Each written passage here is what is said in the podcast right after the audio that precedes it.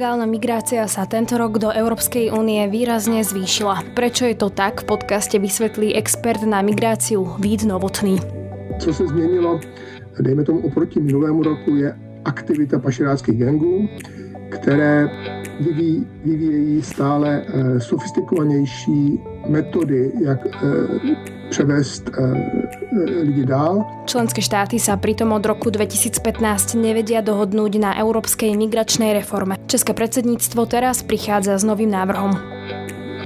Navrhlo jaksi systém povinné solidarity, povinné v tom smyslu, že každý členský stát by musel se zúčastnit nějakým způsobem na pomoci zemím, ktoré sú pod tlakem. Aké sú dnes nálady medzi členskými štátmi a je možná nejaká dohoda v migračnej reforme? Budete počuť europoslanca za KDH Ivana Štefanca. Momentálne úprimne nevidím nejaké svetelko na konci tunela, práve preto, čo ste povedali. Ľudia si zvolili vládu takú, ako si zvolili v Taliansku úplne legitímne, no a táto zastáva svoje názory, ktoré nesmerujú k nejakej dohode na európskej úrovni. Práve počúvate podcast Európa a moje meno je Denisa Hopková.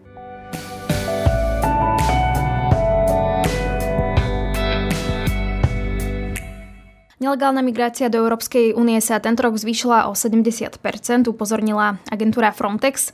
Aký je dôvod, čo čakať najbližšie mesiace a je na to Európska únia vôbec pripravená, ak jej napríklad chýba reforma azylovej politiky, téma pre experta na migráciu Víta Novotného, ktorý pôsobí v bruselskom centre Wilfreda Martenza, čo je vlastne think tank Európskej ľudovej strany. Dobrý deň, prajem.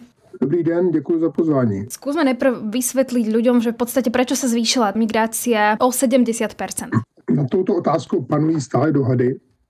Není to úplně jasné, bohužel. E, nicméně je schoda aspoň na některých zdrojích těch zvýšených toků.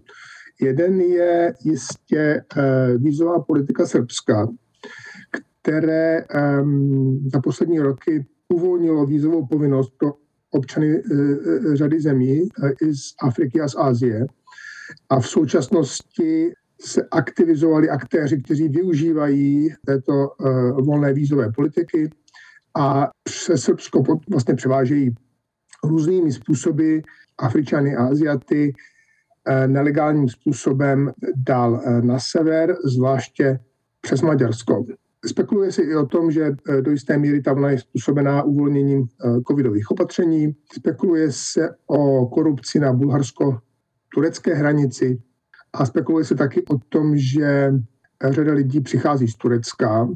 Zdá se, že není důvod, eh, jak ještě já jsem se nedávno domníval a řada lidí to říkala, že Turecko nějak instrumentalizuje tento. Zdá se, že prostě počet lidí, zvlášť Afgánců a Syřanů v Turecku je takový, že prostě turecká vláda nezvládá je eh, zachycovat při přechodu eh, do Řecka a do Bulharska. Keď ste spomenuli tu Turecko, tak tam sa aj hovorí veľkrát o tom, že tí Sýrčania vlastne aj chcú z toho Turecka odísť, lebo sa tam necítia dobre, dajme tomu. Prečo práve z toho e, Turecka chcú odchádzať? Syřané jsou, syrští uprchlíci jsou v Turecku již e, někteří 10 let, 11 let od začátku konfliktu v Syrii v roce 2011. A um, bohužel uh, bezpečnostní situace v Sýrii je taková, že nadále lidé utíkají ze Sýrie protože se vlastně bojí, eh, bojí o život.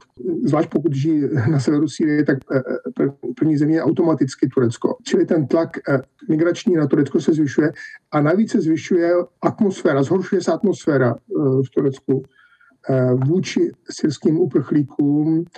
Velmi narůstá xenofobie i násilí místních občanů vůči Syřanům. A taky ekonomická situace v Turecku je velmi špatná tohle to všechno vlastně vede Syřany k tomu, aby různými způsoby a různými cestami se snažili z Turecka se dostat a pokračovat nějakým způsobem dál do Európy. Ešte ste teda spomínali to Srbsko, kde je tam benevolentnejší, alebo je tam proste keby tá politika nastavená inak. Keby toto ešte viete vysvetliť, že aký je vlastne dôvod, že to takto Srbsko má nastavené? Eh, Srbsko hm, za poslední roky uvolnilo vízovou povinnost pro ty státy, které eh, se rozhodly neuznat Kosovo jako nezávislý stát. Eh, patří tam eh, Burundi, patří tam Indie, Tunisko a další. A vlastně za odměnu, že tyto státy neuznali a neuznávají Kosovo jako nezávislý stát, srbská vláda zrušila vízovou povinnost pro občany těchto zemí a občané těchto zemí mohou do Srbska přiletět jako turisté na 90 dnů. A co se v poslední době vyvinulo, je převaděčská síť, která potom využívá přítomnosti těchto lidí v Srbsku a za peníze jak si je dostává dál. Unie velmi tlačí na Srbsko, aby svoji vízovou politiku změnilo. Už se to podařilo v rámci Burundi, kdy srbská vláda zrušila bezvízovou povinnost a nyní Burundiané musí při, mít vízum, pokud by se chtěli dostat do Srbska. A prezident Vučić slíbil to tež i vůči jiným státům. I proto, že Unie a ústy Evropské komise tedy hrozí tím, že pokud Srbsko neučiní kroky, aby sladilo svoji vízovou politiku s politikou Evropské unie, Unie zavede vízovou povinnost pro občany Srbska. Čili Unie využívá této, této páky. A zdá se, že to, že to bude fungovat. Tie údaje z Frontexu, ktoré teda prišli, že vlastne sa zvýšila o 70% nelegálna migrácia, boli, že týždne dozadu. Je tá situácia teda stále rovnaká, alebo sa už zmenila? Podle mých informací je stále téměř stejná. Ty poslední čísla za, za poslední dva, tři týdny já, já neznám. Podle mých informací ta vlna pokračuje tedy snížená například o ty Burundiany, kteří již, možná to jsou dva nebo tři týdny, nemohou do Srbska velmi snadno přiletět. Jinak to pokračuje. Co se změnilo, dejme tomu oproti minulému roku, je aktivita pašeráckých gangů, které vyvíjí, vyvíjejí stále sofistikovanější metody, jak převést lidi dál a také se zvyšuje násilí a vybavenost i zbraněmi na straně těchto převaděčů. Čili tam se mi nezdá, že to nějak je přímo spojeno s nějakou konkrétní politikou členského státu Unie nebo, nebo státu na Balkáně. Spíš prostě se vyvíjí, zlepšují ty metody z jejich hlediska pro ty převaděče. Čo je asi potom aj ťažké pre napríklad jednotlivé policie jednotlivých členských štátov ich odhaliť, že cez ich území niekto takto, takto prechádza? Ano, využívají řadu metod. V řadě případů je samozřejmě nejdřív potřeba překonat maďarský plot, který je stále zranitelnější, se ukazuje. A jsou tam metody jako podkopávání tunelu pod plotem, používání žebříků, sady několika žebříků, aby lidi ten plot přelezli, prostříhávání děr v tom plotu a dále. A samozřejmě i to, že ten plot není celá celistvý, samozřejmě jsou tam prostory pro legální vstup do Maďarska a po těchto silnicích potom převaděči vozí lidi v dodávkách například. A, či, či v osobních autech. Jo? To se taky vlastně používá. Čili je to celá vlastně sada způsobů, jak překonat ten maďarský plot. No a potom, potom pokračují dál různými způsoby opět. A tá vlna je potom vidieť na Slovensku, v Česku, v Rakúsku. Napríklad aj dnes to povedal náš minister vnútra Roman Mikulec, že tá téma ako keby presahuje jedno, kompetencie jednotlivých členských štátov a že by sa to malo riešiť na úrovni Európskej únie. A oni ju kritizujú za to, že v podstate nemá stále riešenie roky. Ako to vlastne má Európska únia nastavené dnes? Azylová politika samozřejmě má vztah k tomu, o čem mluvíme, nicméně nemá přímý vztah. Tady, tady mluvíme první řadě o, o politice ochraně, ochrany hranic. A ta je v kompetenci národních států.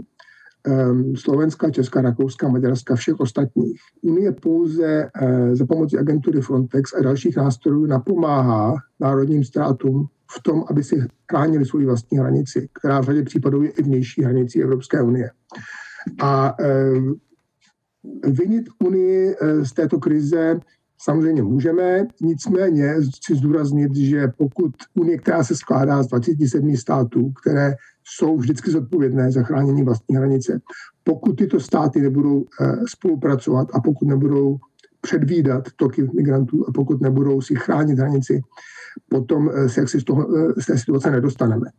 Čili Unie se vkládá ze 27 zemí, které mají hlavní pravomoci v této oblasti. To jenom jak si, jak si na úvod, ta azylová politika je samozřejmě nedořešená stále, nicméně pokud se mluví o azylu, tak ať bude legislativa jakákoliv, většina migrantů přecházejících přes střední Evropu bude, bude směřovat do Rakouska a do Německa. A to změna legislativy nějak neovlivní, podle mého názoru. My sme sa rozprávali o tej teda azylovej politike a v podstate, ak keby to najnovšie je, že uh, u vás v Česku uh, je aj predsedníctvo, českí diplomati alebo uh, v podstate vaša vláda prichádza s tým, že navrhujú flexibilnú zodpovednosť a solidaritu. Viete to približiť? Jenom, jenom podotknu, tedy já necítím se tedy být v žádném případě jaksi mluvčím české diplomacie, ale mám jisté informace samozřejmě o tom, co, co se chystá. Tam jde o to, že již řadu let eh, je eh, nedokončená eh, azylová reforma. České předsednictví se snaží posunout ta vyjednávání dál. Je to velmi složitá záležitost vzhledem k tomu, že mezi evropskými státy ty preference, to se migrace a azylu, se velmi liší. Česko přišlo se zjednodušeným návrhem solidarity, co se týče azylu po příchodu eh, nelegálních způsobem Unie, to je, to je největší, největší bolest. Eh, navrhlo jaksi systém povinné solidarity, povinné v tom smyslu, že každý členský stát by musel se zúčastnit nějakým způsobem na pomoci zemím, které jsou pod tlakem, ale uh, volitelné nebo flexibilní solidarity v tom smyslu, že ten členský stát by si zvolil způsob, jakým tu solidaritu vykonávat nebo nabídnout. Eh, patří sem relokace samozřejmě, patří sem finanční pomoc, logistická pomoc ehm, a tak dále. A eh, jedná se o to, do jaké míry by jednotlivé ty prvky eh, solidarity byly závazné nebo nezávazné. Česko dokonce navrhlo, aby ty státy, které nabídly, nabídly relokaci těm zemím, které jsou pod tlakem, aby ta čísla eh, byla, byla neveřejná. Potom by se hm, ten daný členský stát, jeho představitelé vyhnul domácí kritice, kterou si, umíme představit, eh, zvlášť tady ve střední Evropě. Nemám informace o tom, jak daleko eh, je toto konkrétní vyjednávání. Řada států, jak si už včetně nás eh, ve střední Evropě, jak si jsme již vyhlásili, že povinné relokace v žádném případě ne, což nevylučuje nějaký způsob eh, nabízení té solidarity. Dalším eh, elementem je takzvaná, takzvané nařízení o instrumentalizaci, které české předsednictví silně prosazuje. Tam jde o to, aby Unie byla lépe připravená na situace, jaké byly například v roce 2021, kdy běloruský diktátor se snažil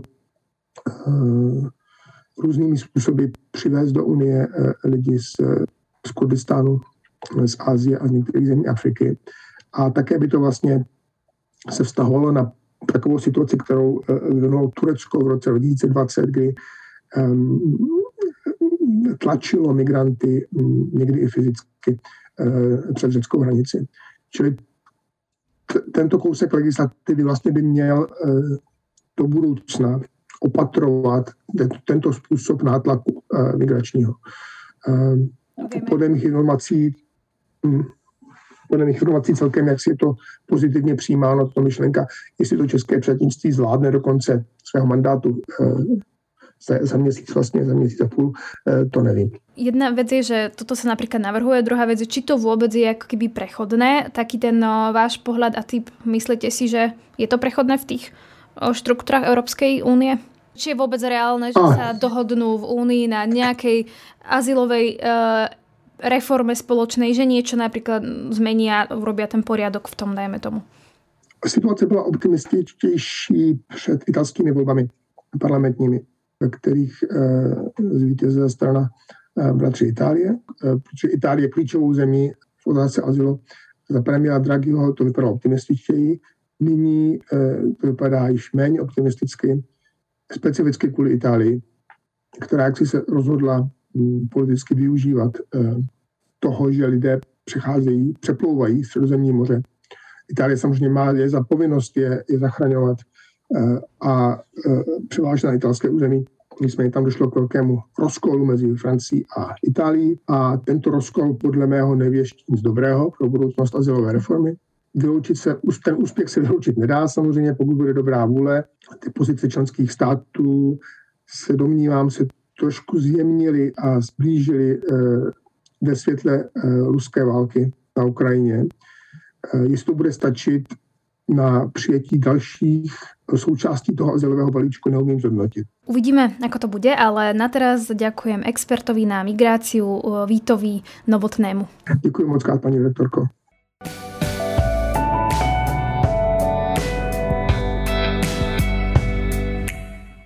Štúdiu momentálne vítam europoslanca za KDH Ivana Štefanca a témou bude zvýšená nelegálna migrácia do Európskej únie. Dobrý deň, Prem.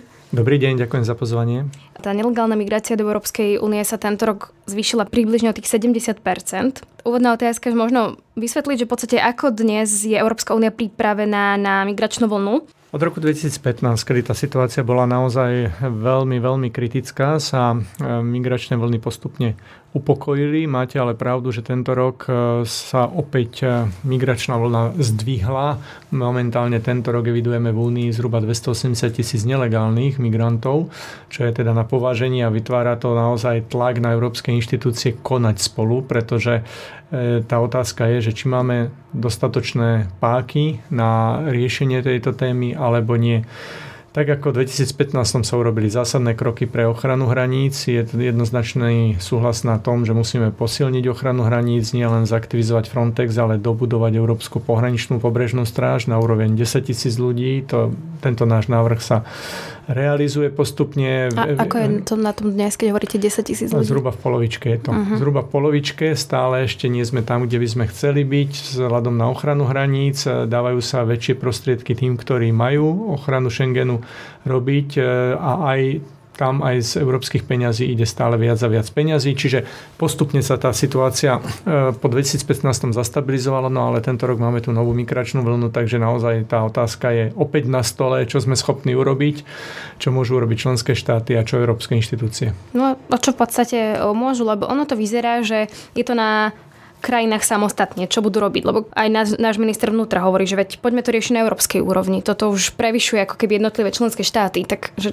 to riešenie aké? To riešenie je spoločné, ale samozrejme len so súhlasom členských štátov. Čiže ako keby sme sa točili trošku dokola. Na jednej strane všetci vyžadujú spoločné európske riešenie, čo mu rozumiem. Na druhej strane na európskej úrovni môžeme prijať spoločné riešenie len za účasti členských štátov a členské štáty sa zatiaľ nedohodli. Aj keď tu sú návrhy na spoločný akt e, pre migráciu, e, spoločné pravidlá, ktoré budú ešte prísnejšie, tak členské štáty zatiaľ na tejto veci sa nedohodli a preto nemáme to spoločné európske riešenie.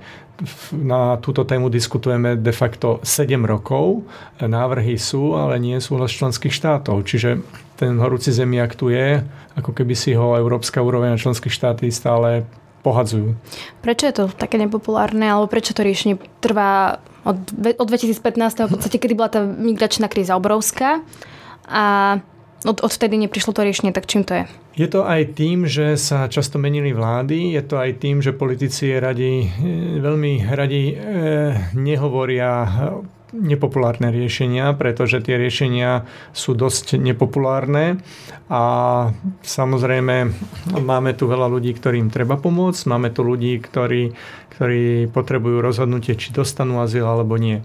Treba povedať, že aj keď tu máme od 2015. postupnú ochranu Schengenu, zlepšenú máme tu systém vízový na základe kontroly biometrických údajov, to sa dovtedy nerobilo a významne to pomohlo. Na druhej strane evidentne tie opatrenia nestačia a evidentne je potrebné urobiť viac. Aj z európskej úrovni ešte treba zafinancovať mnohé projekty, dobudovať pobrežnú pohraničnú stráž, e, zlepšiť ešte ochranu členských e, alebo hraníc členských štátov, ale na druhej strane a tak ako ste naznačili, ochrana Schengenu je v kompetencii jednotlivých krajín, ktoré susedia s nešengenským priestorom, takže je tu aj zodpovednosť e, členských štátov. No ale poctivá odpoveď na vašu otázku, čím to je, je, že nebola doteraz dohoda a členské štáty, aj keď hovoria, že je to problém, vyžadujú riešenie, zároveň ho torpedujú a nedohodli sa ani ministri vnútra naposledy na mimoriadnej rade v piatok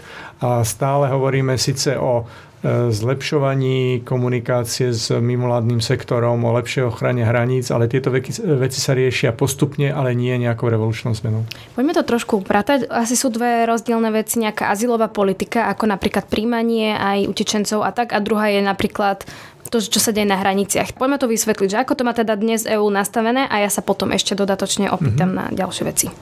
No, na jednej strane Frontex funguje ako agentúra, ktorá pomáha pri ochrane hraníc, ale takisto pomáha pri záchrane ľudských životov. To je humanitárna e, vec, humanitárna téma, ktorá je samozrejme veľmi dôležitá, lebo záleží nám na každom ľudskom živote. To je, to je otázka, ktorá, ktorá je morálna. Na druhej strane jednotlivé štáty, ktoré prijímajú utečencov, tak majú v kompetencii rozhodnúť, ktoré, ktorý človek tam zostane alebo, alebo ktorý tam nezostane.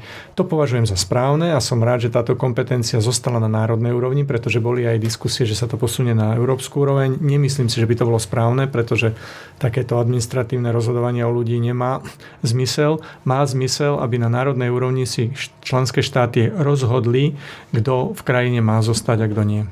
Áno, ale potom, čo je spoločné Európs... Čo, čo ďalej, hej? Dáme tomu, prídu utečenci uh, na územie jednotlivých členských štátov a na čom je keby dohoda v rámci EÚ, že či tam je ako vyzerá azylová politika Európskej únie? Na tomto dohoda je. Na, dohoda je na tom, ako bude vyzerať e, ten spoločný prístup. Keď niekto príde do Schengenu, tak e, otlačky prstov, biometrické údaje a samozrejme rovnaký administratívny proces. To je práve ten spoločný európsky postup, že rovnaký prístup ku každému človeku, ktorý vchádza do šengenského priestoru. Na druhej strane samozrejme každý štát si rozhodne, ako s tým človekom zaobchádzať, či chce, aby zostal v krajine alebo nie. Je veľa krajín, ktoré majú aktívnu migračnú migračnú politiku, ktoré, ktorým cítia nedostatok odborníkov, treba už v zdravotníctve alebo v IT sektore, a ktorí práve vyhľadávajú týchto odborníkov a samozrejme ich kompetencii práve aj volať týchto ľudí do krajiny, keď to považujú za správne.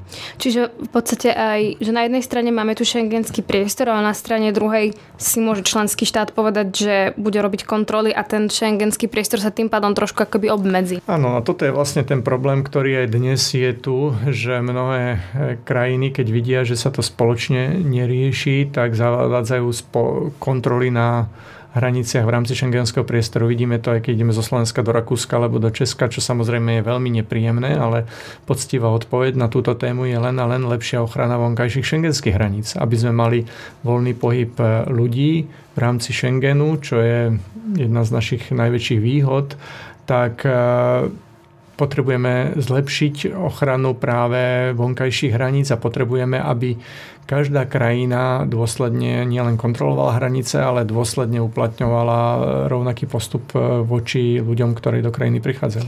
Je možné, že, že sa ešte viac obmedzí šengenský priestor?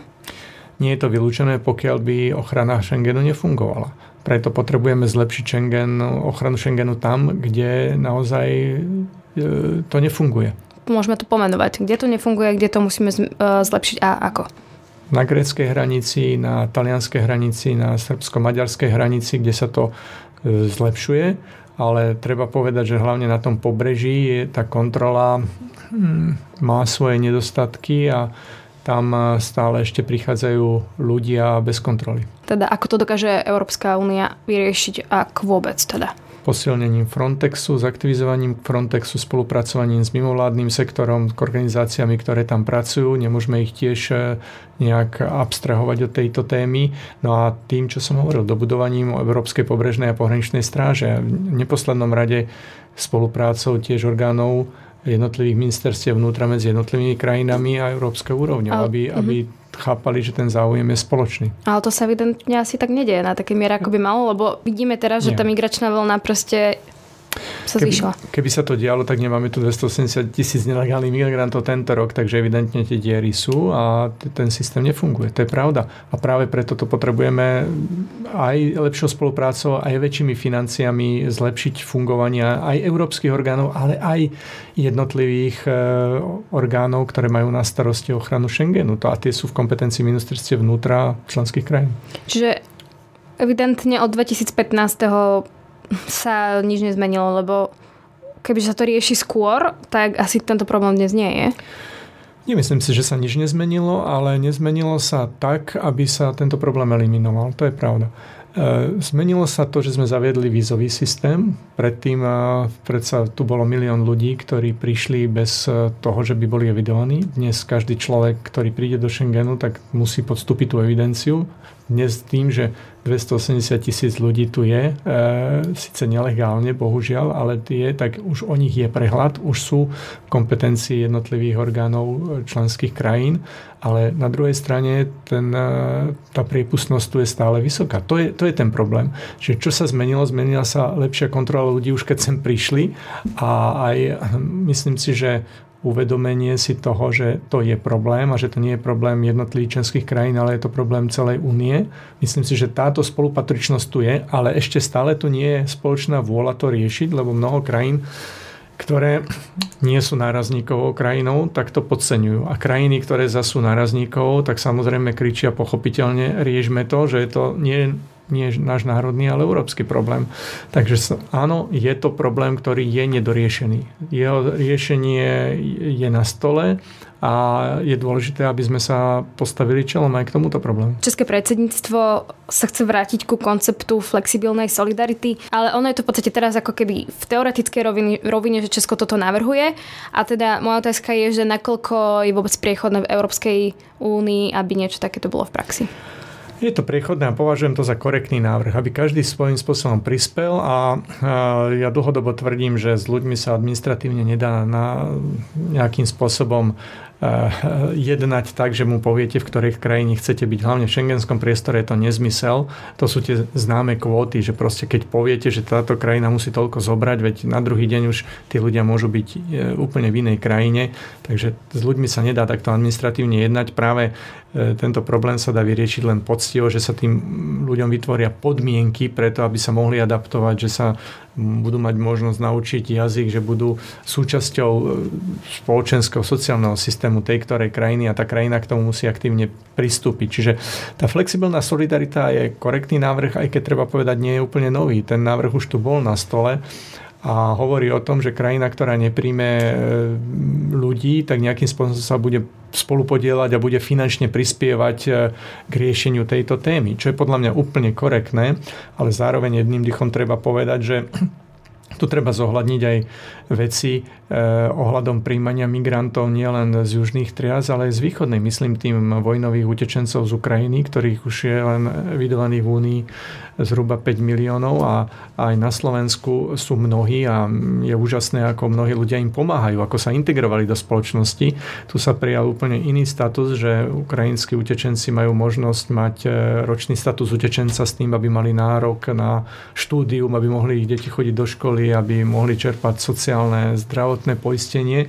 Takže tu sa urobila mimoriadná e, mimoriadné opatrenia sa tu urobili s tým, že ich považujem za správne a ukázalo sa, že, že aj občianská spoločnosť e, dokázala ich prijať. Takže ten problém, ktorý tu je, je riešiteľný, ale nedá sa riešiť takisto proti vôli spoločnosti, proti vôli ľudí, ale len s účasťou. Ono ukazuje to, že v prípade utečencov z Ukrajiny sme nemali problém ani členské krajiny, ale v prípade napríklad nejakých utečencov zo Sýrie, tak tam sa už rozprávame o ničom inom. Áno, je to tak, ale práve na základe tohoto tá flexibilná solidarita má význam. Toto je podľa mňa preto dobrý návrh, že keď povieme, že táto krajina, že, že nechceme prijať utečencov zo Sýrie, keď si myslím, že nejaký priestor tu je, ale keď nechceme akože v poriadku, tak nechceme, tak príjmeme iným spôsobmi, spôsobmi ale tým, že príjmeme utečencov z Ukrajiny, tak aj toto musí byť zohľadnené v celom tom riešení e, utečeneckej krízy.